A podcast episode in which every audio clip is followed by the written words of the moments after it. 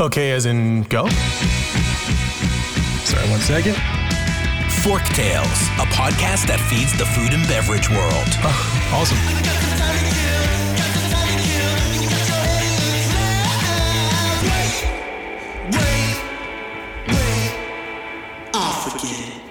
Fork Tales is brought to you by Vigor, a branding and marketing agency for passion driven, innovative restaurant, beverage, and hospitality brands. Learn more at vigorbranding.com. If you love what we're serving up, please give Fork Tales a five star review on your podcast service of choice. Think of it as a tip for good service.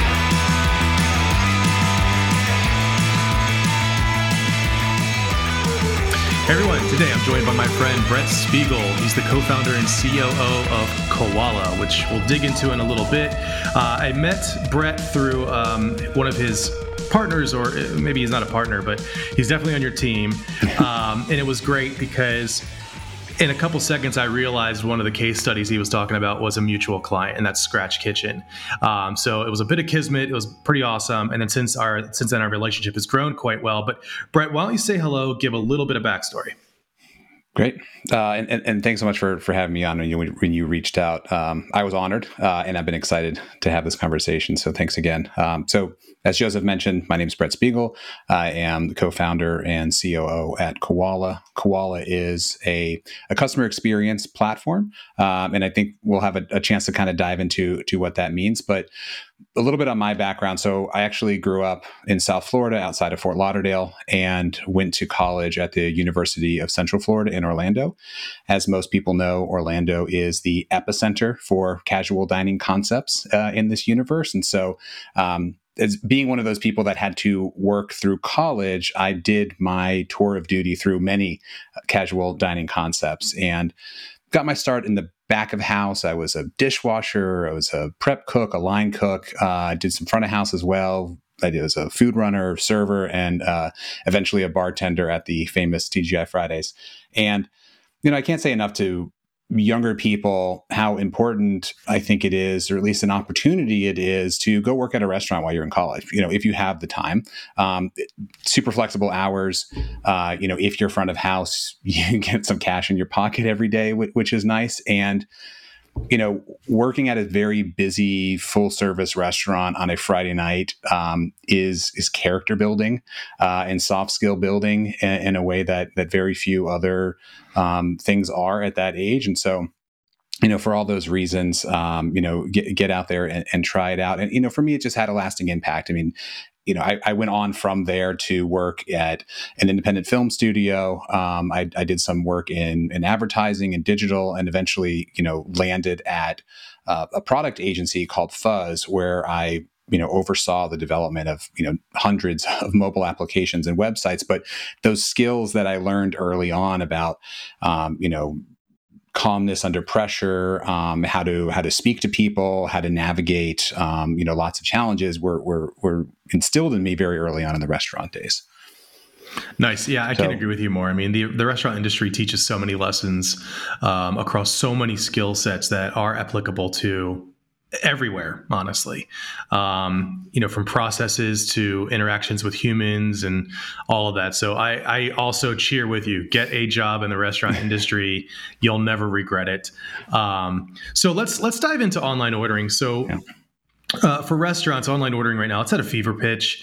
Um, there's so many competitors out there from the POS systems who sort of tacked on online ordering a while ago and haven't really done much to to fix it since then um, to market leaders like Olo, who's uh, I believe now publicly traded company. Um, they've been, I think, absolutely the gold standard. To the aggressive up and comers like Lunchbox, who is trying to nip at the heels of Olo. Um, what do you think makes for a solid online ordering system and a strategy for a restaurant brand?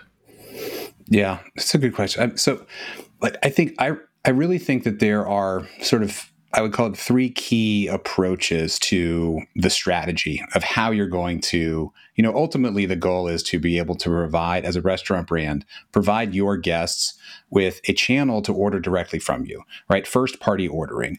Um, and, and you mentioned some of the options that are there. And a lot of those options are either um, add ons or purpose built. Um, but there's a couple more uh, potential approaches there. So one would be just custom build the entire stack, right? Build your point of sale, build your your your ordering channels, build the API, everything in between. I'm going to mention it and then we'll put it away because I think you have to be a little bit insane to kind of really go down that mm-hmm. that rabbit hole. Um, I mean, restaurants are sort of unique businesses in that they are a manufacturing center, right? They take raw material and turn it into a finished product on site. They're a hospitality center. They're an e commerce center, a real estate company. They're in logistics. And so layering onto that a massive technology company as well is probably one thing that they don't have to take on. Um, but then you have some of these all-in-one solutions, like a point of sale that offers online ordering, or um, you know somebody like you mentioned a lunchbox that's doing ordering and loyalty and lots of different things. Um, and then the third one would be creating a, a, partner ecosystem or a network of vendors that that play well together to build uh, a, a, stack that has touches on all of those different points. And I think that's the one where you know we're obviously most most interested in going into, and where I think you're going to have the best outcome because no one company is going to be great at everything. Mm-hmm. And so if you can find those players that are focused on one doing one or two things exceptionally well and then have a great partner ecosystem to connect to other like-minded organizations that are focused on doing one or two things exceptionally well, then you can have the best in class point of sale, the best in class online ordering engine, the best in class front end user experience, the best in class CRM loyalty provider. Um, it, it, it's certainly challenging to know with all of these options who is doing that. But you find the one that you like maybe it's your crm maybe it's your point of sale maybe it's you know you're working with someone like olo. And who are you working with? What does your partner ecosystem look like? What are the people that are offering best in class other com- components and, and and bringing those together?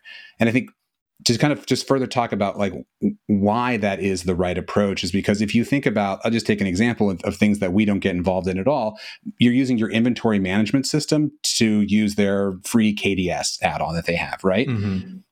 the best and brightest minds at that inventory management system like what do they focus on? What are the things that are keeping them at, up at night? What are the problems that they are trying to solve? Is it how to make the kds better or build a better inventory management system right? So all of these all-in-one solutions you know they're going to they're their top talent is going to be focusing on a couple of areas but these other things that might be more important to your business are not going to get as good of attention and maybe they pivot um, you know and maybe they just like shell them and start working on something else and you're sort of left holding the bag. So again i think that a strategy that looks like here are all of the components that we need who is the best at all of these things individually and how are they good at working together and you know what are the proof points what are the other brands that that are using that sort of stack of technology that that i think leads to ultimately best in class across the board yeah.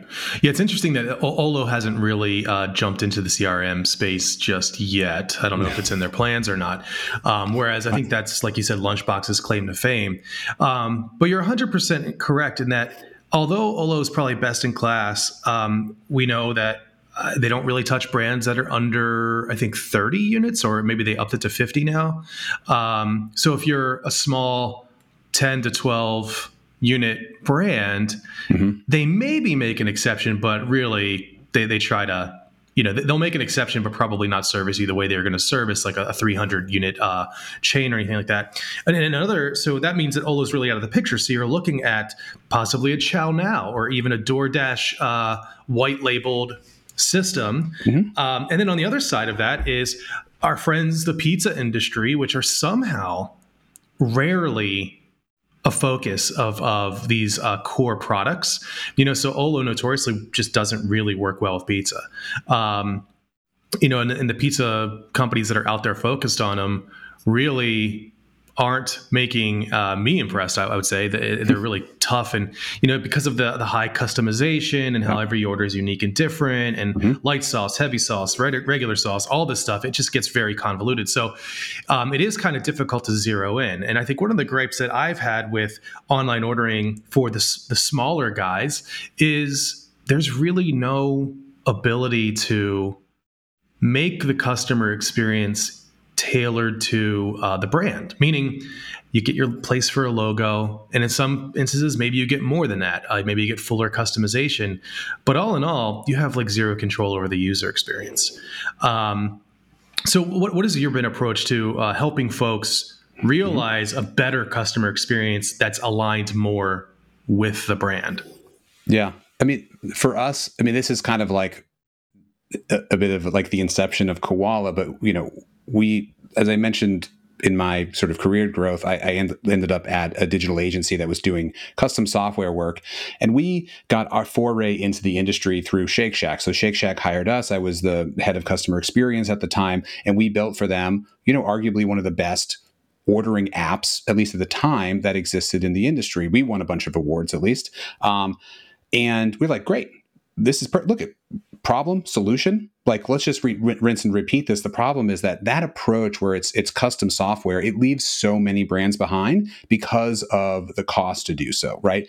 The outcome is obvious right? This is beautiful. It's performant. It's on brand. Um, but there's a massive barrier to entry for most brands which is the cost. And so you know we looked at the industry and we say okay on the one on the one side you've got you know your your point of sale will give you a free website where you can change the logo maybe colors. Uh, on the other side you've got working with an agency to develop you know category defining digital experiences and a massive gap in between. And that's really the initial inspiration behind koala where can we take our experience as an agency building best in class custom software but but approach it from the way the rest of the tech stack has gone, which is software as a service, right? Your point of sale software as a service, your online ordering, your CRM, your inventory management, KDS, those are all software services. And the reason that those are incredibly effective is because you don't have to, as a customer, as a brand, pay for the upfront development, right? You, you pay a licensing fee, you get to benefit from all of that work. But for some reason, that experience layer was was was untouched for SaaS, right? That has to be beautiful, unique snowflakes that cost millions of dollars. And we were like, let's let's just sort of challenge that assumption a little bit.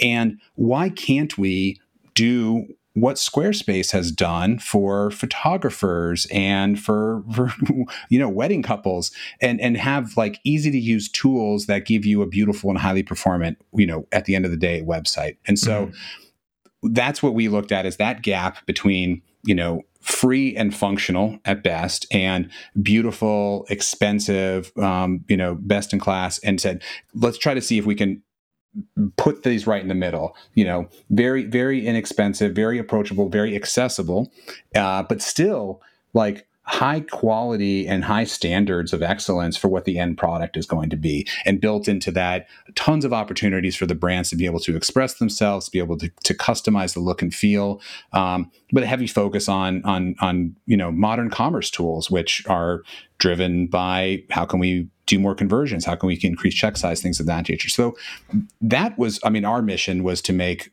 premium accessible at the end of the day, very simply stated. And so, best in class, building it a tool in such a way that it could be affordable for everybody. Yeah, it's interesting because I think um, it's really easy for smaller brands to look at the industry leaders and say, "Well, I want that."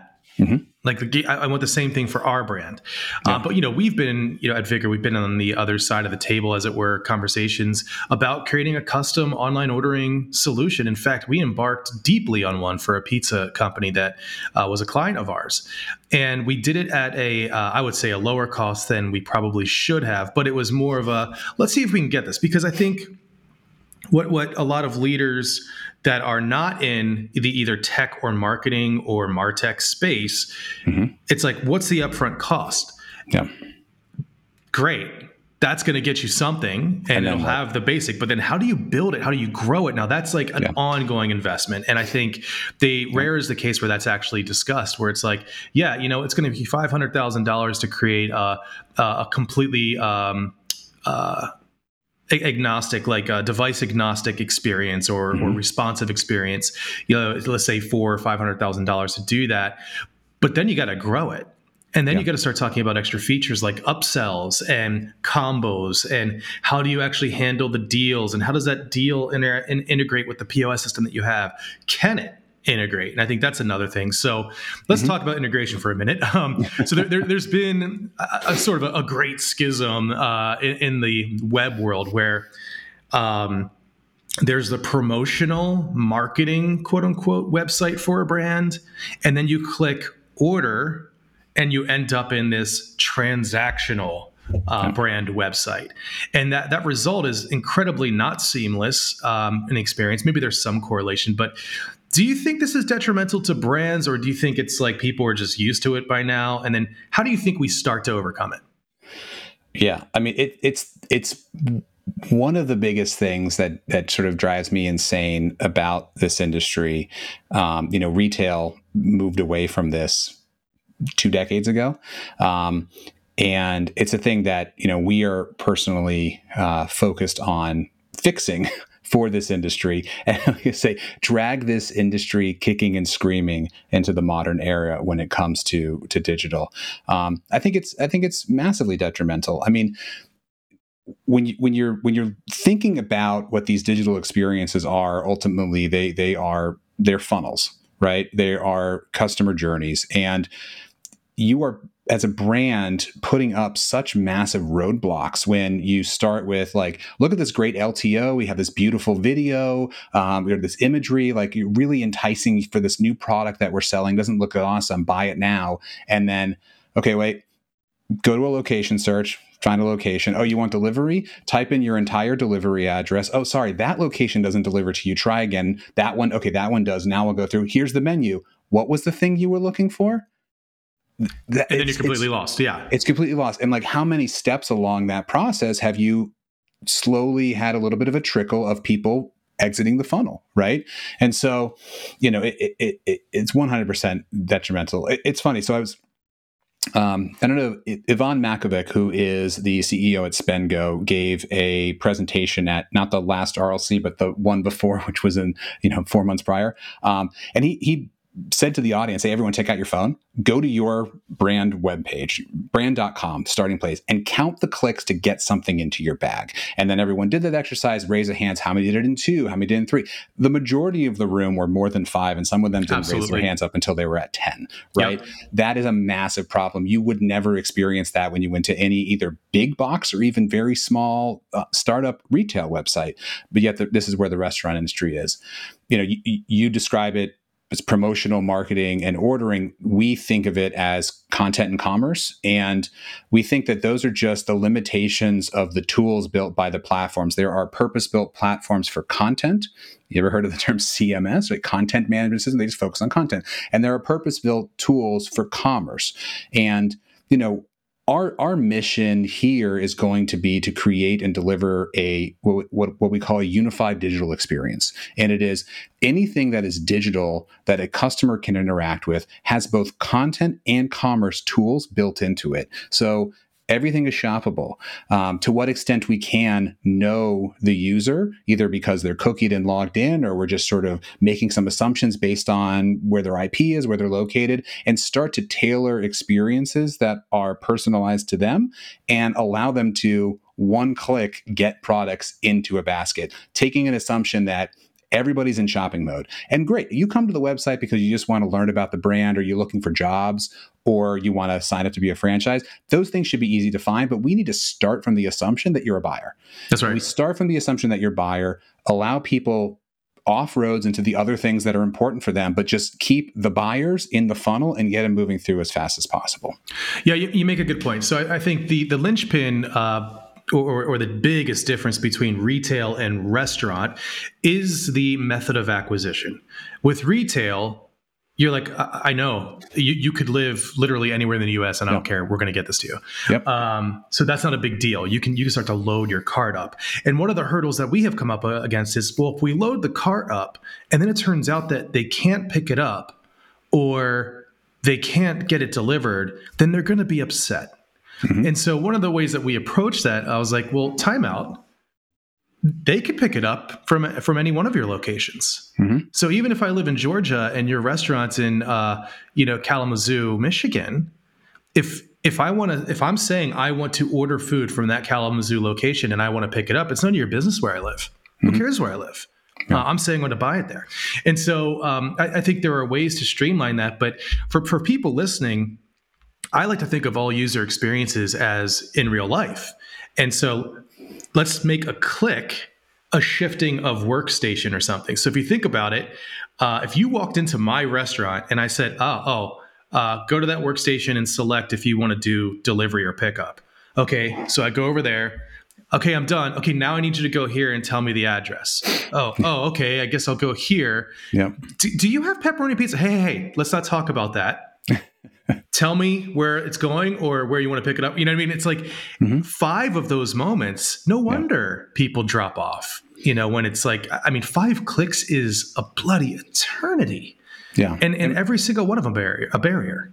And when you um, think about, you know, yes, there is a frenemy relationship, obviously, between the restaurants and the marketplaces, right?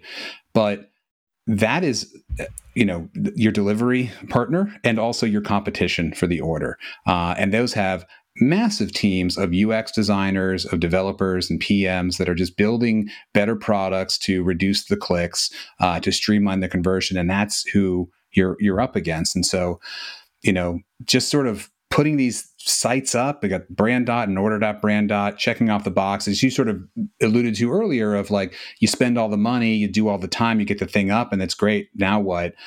You're, you're you're competing against organizations that are continuously improving and optimizing and streamlining the user experience. Yeah. And that's, I mean, it's absolutely impossible to compete with unless you make a concerted effort to do so. And mm-hmm. let's face it, I mean, a lot, a lot of restaurants, I would say a large majority of restaurants, delivery, it just simply wasn't a priority.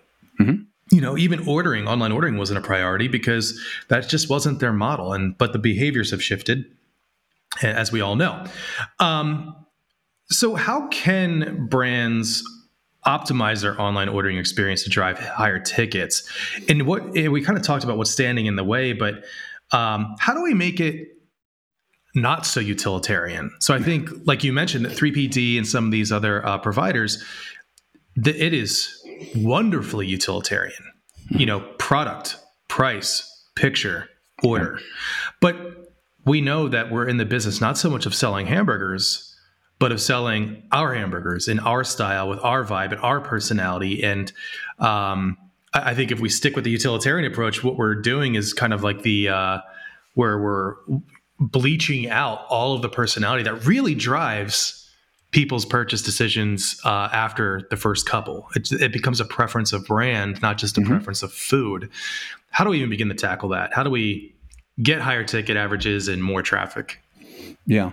Well, I do think that there is a very you know there's a couple different uh, elements here. One there is the very you know tactful approach to again just to go back to it because we're obsessed like optimizing the funnel. And it is ensuring that you're focused on you know these these small micro interactions that catch a couple people from dropping off. Just just as an example we pushed you know i talked about you know how delivery search works on websites. We, we actually pushed a feature out recently we call advanced delivery search which is just you want to order delivery let's just start with where are we delivering to?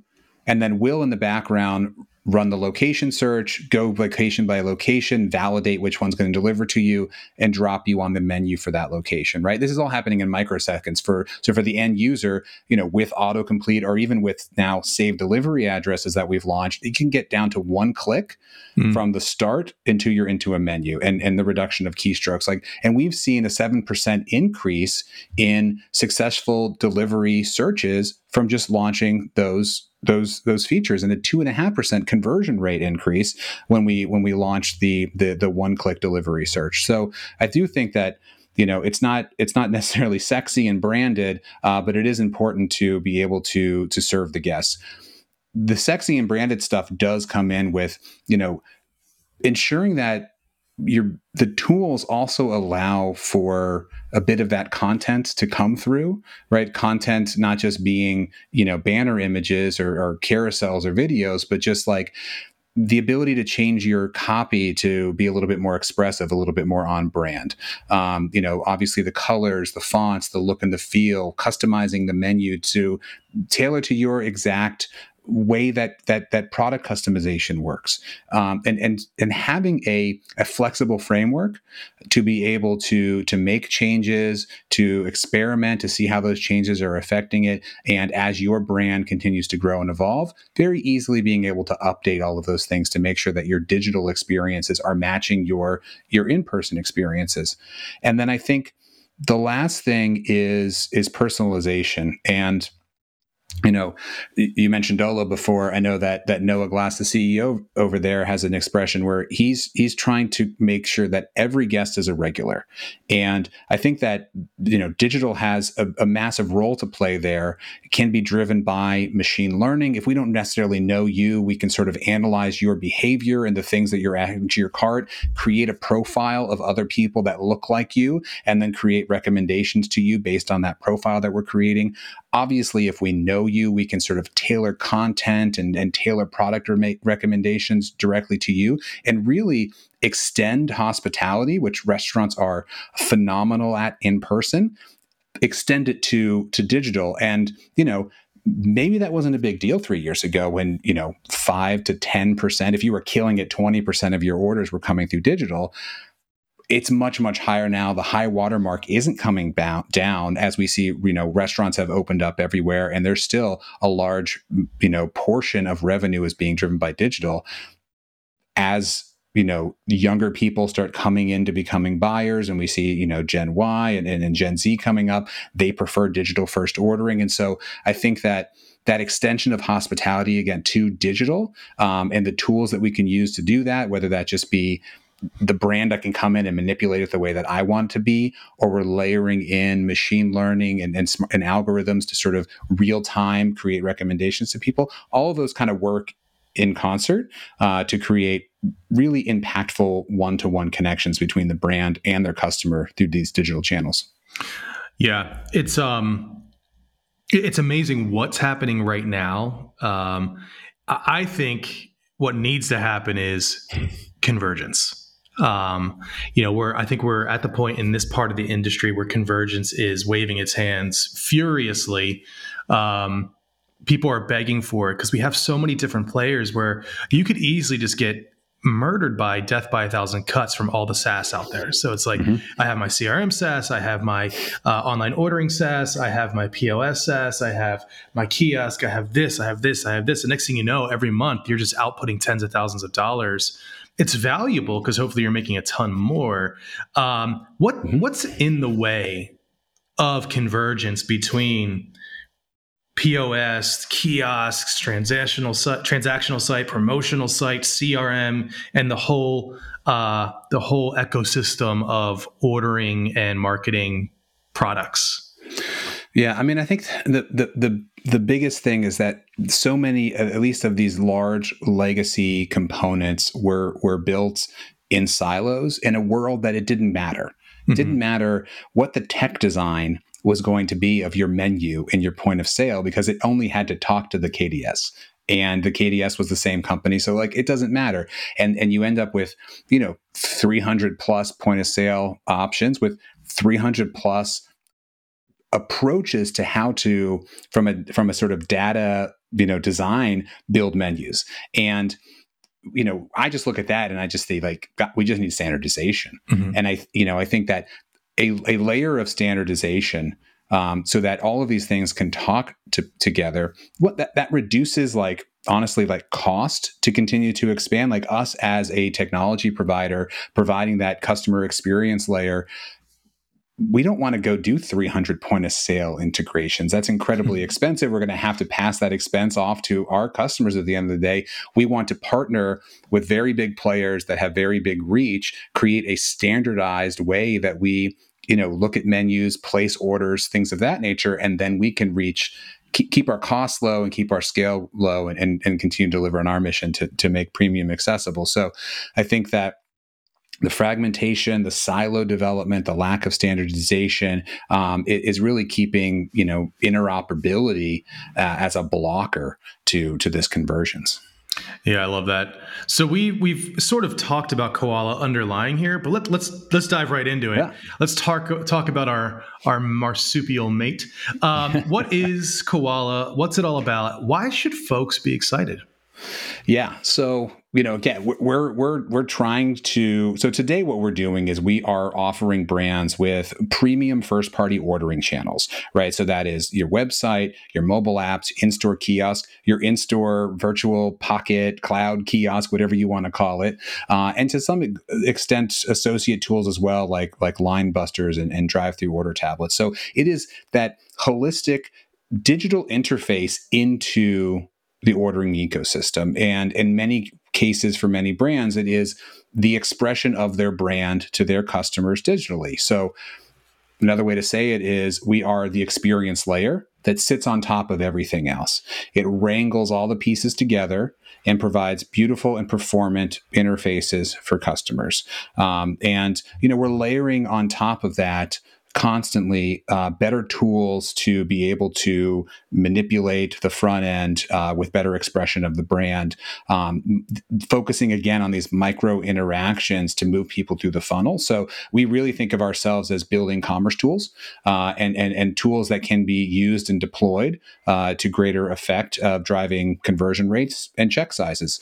Uh, part of that is machine learning, as I mentioned, for product recommendations.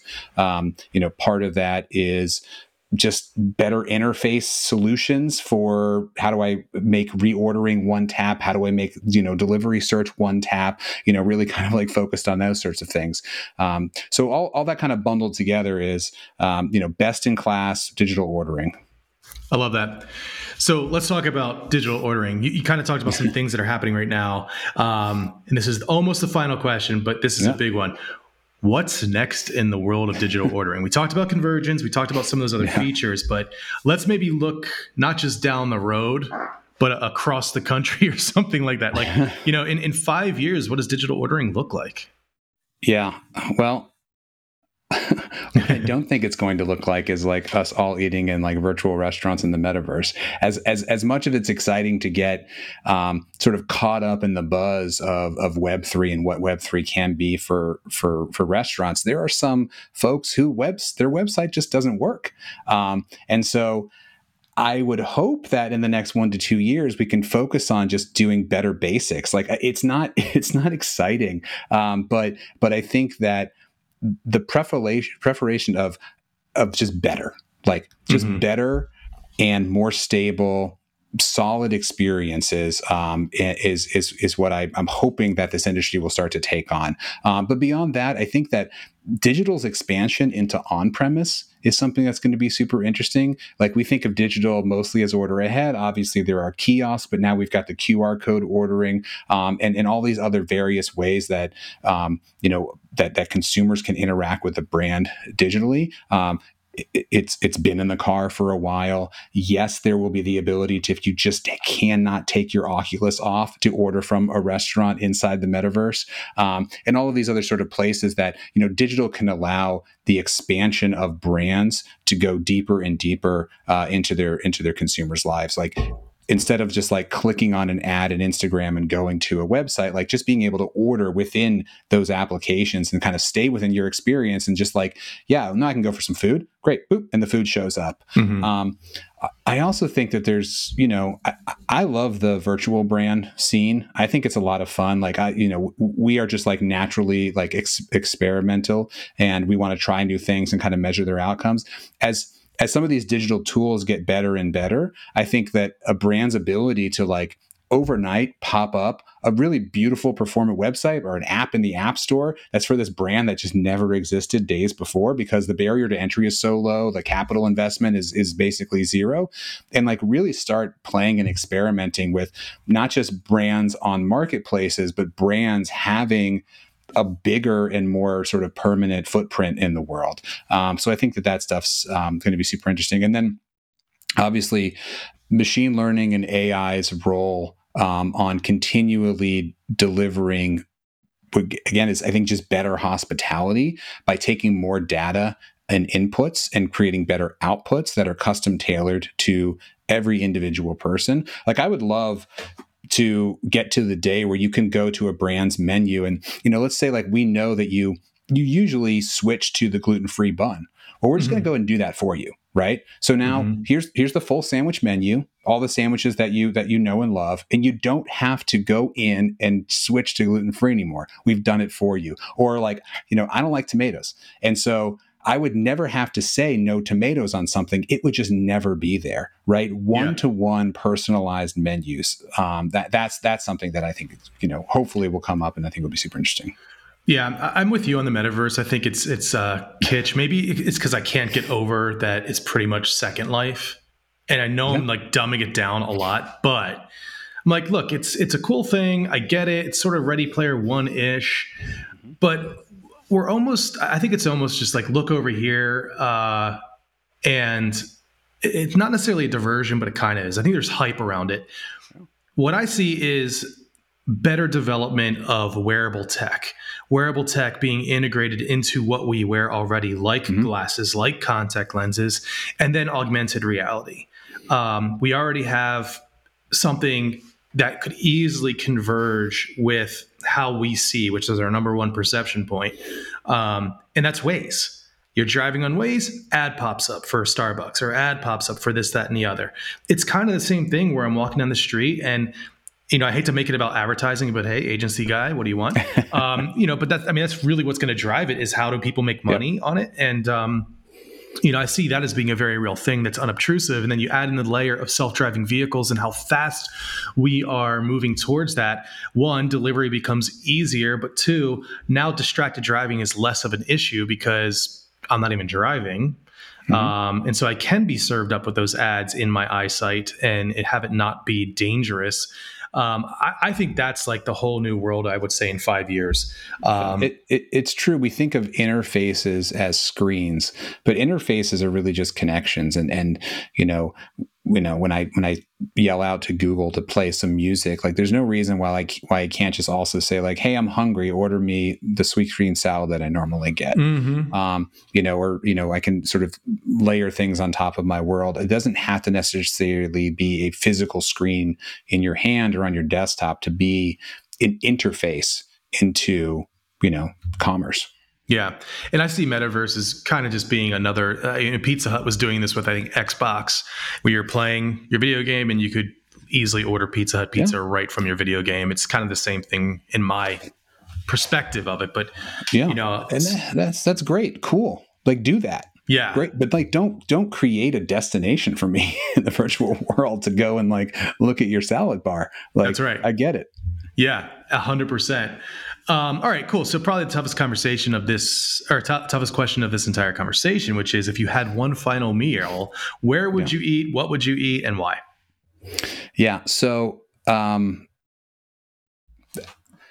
there's a bit of a story, I guess, behind this meal, as I guess probably most meals have a story behind it. So, so my wife is originally from Poland, and I thought it'd be really fun to force my family out of the country for the first time and have a wedding in in the capital in Warsaw. So so we did that, and it's a tradition uh, in Poland for weddings to go until sunup.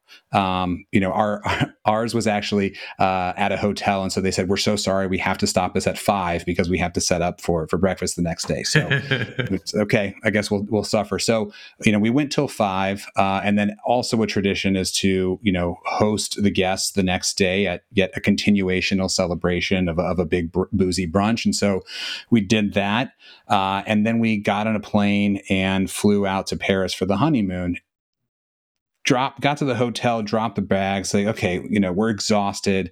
You know we're running off on, on 48 hours of just pure adrenaline no sleep but we need something to eat. And so it just turned out that right around the corner from our hotel was this you know sort of looked good on Yelp steak frites place um, called Le Relais du La Tricotte, uh, which I'm sure I'm bastardizing, but um, we got there. We got lucky because apparently this place usually has a line, but we were able to get seated right away. We sat down, perfectly prepared steak, just absolutely delicious fries, uh, and and great wine. And it just sort of the last two days of, of just anxiety and emotion and energy just slowly started to melt away. And I was sitting with my wife for our first meal together alone, you know, as a couple.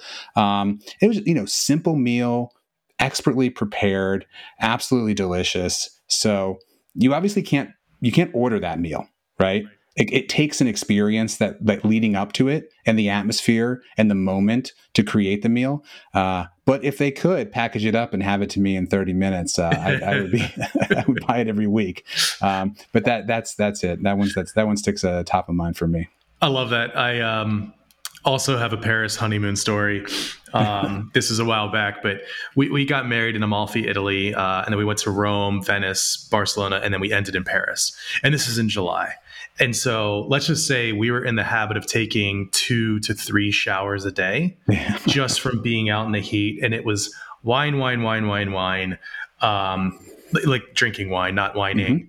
Mm-hmm. Um, and then rich pizza and pasta and you know we get to barcelona it's even richer food like paella and again more wine and more wine. By the time we got to paris one we had a pleasant surprise that it was like about 50 degrees there mm. fahrenheit. So we had to go buy uh, jeans and hoodies just to like exist. But that was nice because it was a welcome uh, change. But when we landed same thing. I, I just looked at her i'm like dude i just want a big fat beer and I want greasy fried no more wine. food. Yeah, just just for this meal, can I yeah. have this? And she was like, uh, "I'm with you. Where are we going to get that?" There was an Irish pub literally right yeah. around the corner. Amazing. I they're walked in. Everywhere. Like, "Yeah," and, and they're the same there as they are here. And all I'm like, corners of the world. Yeah, that's all right. And so we walk in. I look at the menu. I was like, "Do you have a, a sampler platter?" And he's like, uh, "Yeah, it's page one." And I look at it, and it's all fried food. I'm like, "Yes, that. Thanks." And yes, please. Blonde ale fried sampler platter. Yes, yes it's not healthy, but oh, it was delicious, and uh, I'll never right for the moment. Right for, for the, the, moment. moment. That's right. That's it, it's that come. I mean, that's the beautiful thing about the restaurants is they you can always kind of have this you know your life moment kind of coalesce with great food that's perfectly paired and you just you you remember it forever. That's right. It's it's it's those magic moments and that's what the restaurant industry is all about. Mm-hmm. um, brett thanks for being on. How can people yeah. connect with you and koala? Sure. Koala.io uh, and i'm brett b-r-e-t-t at koala.io simple as that Excellent. We'll have all that stuff in the show notes, and we'll also have links to your social. And uh, thanks for coming on. Thanks for sharing your insights. I'm My really pleasure. excited about Koala, and I think uh, hopefully the listeners are too after this uh, this episode. Awesome. Thanks so much, Joseph. Cheers. If you love what we've served up, please follow us at Vigor Branding on Instagram, LinkedIn, YouTube, and Medium. Fork Tales is produced by the team at Vigor. Audio and video post productions provided by Zencastr. Music performed by Jet Trash and licensed through musicbed.com. Joseph handles his own hair, makeup, and stunts. Copyright 2003 to 2021, Vigor Graphic Design LLC, all rights reserved.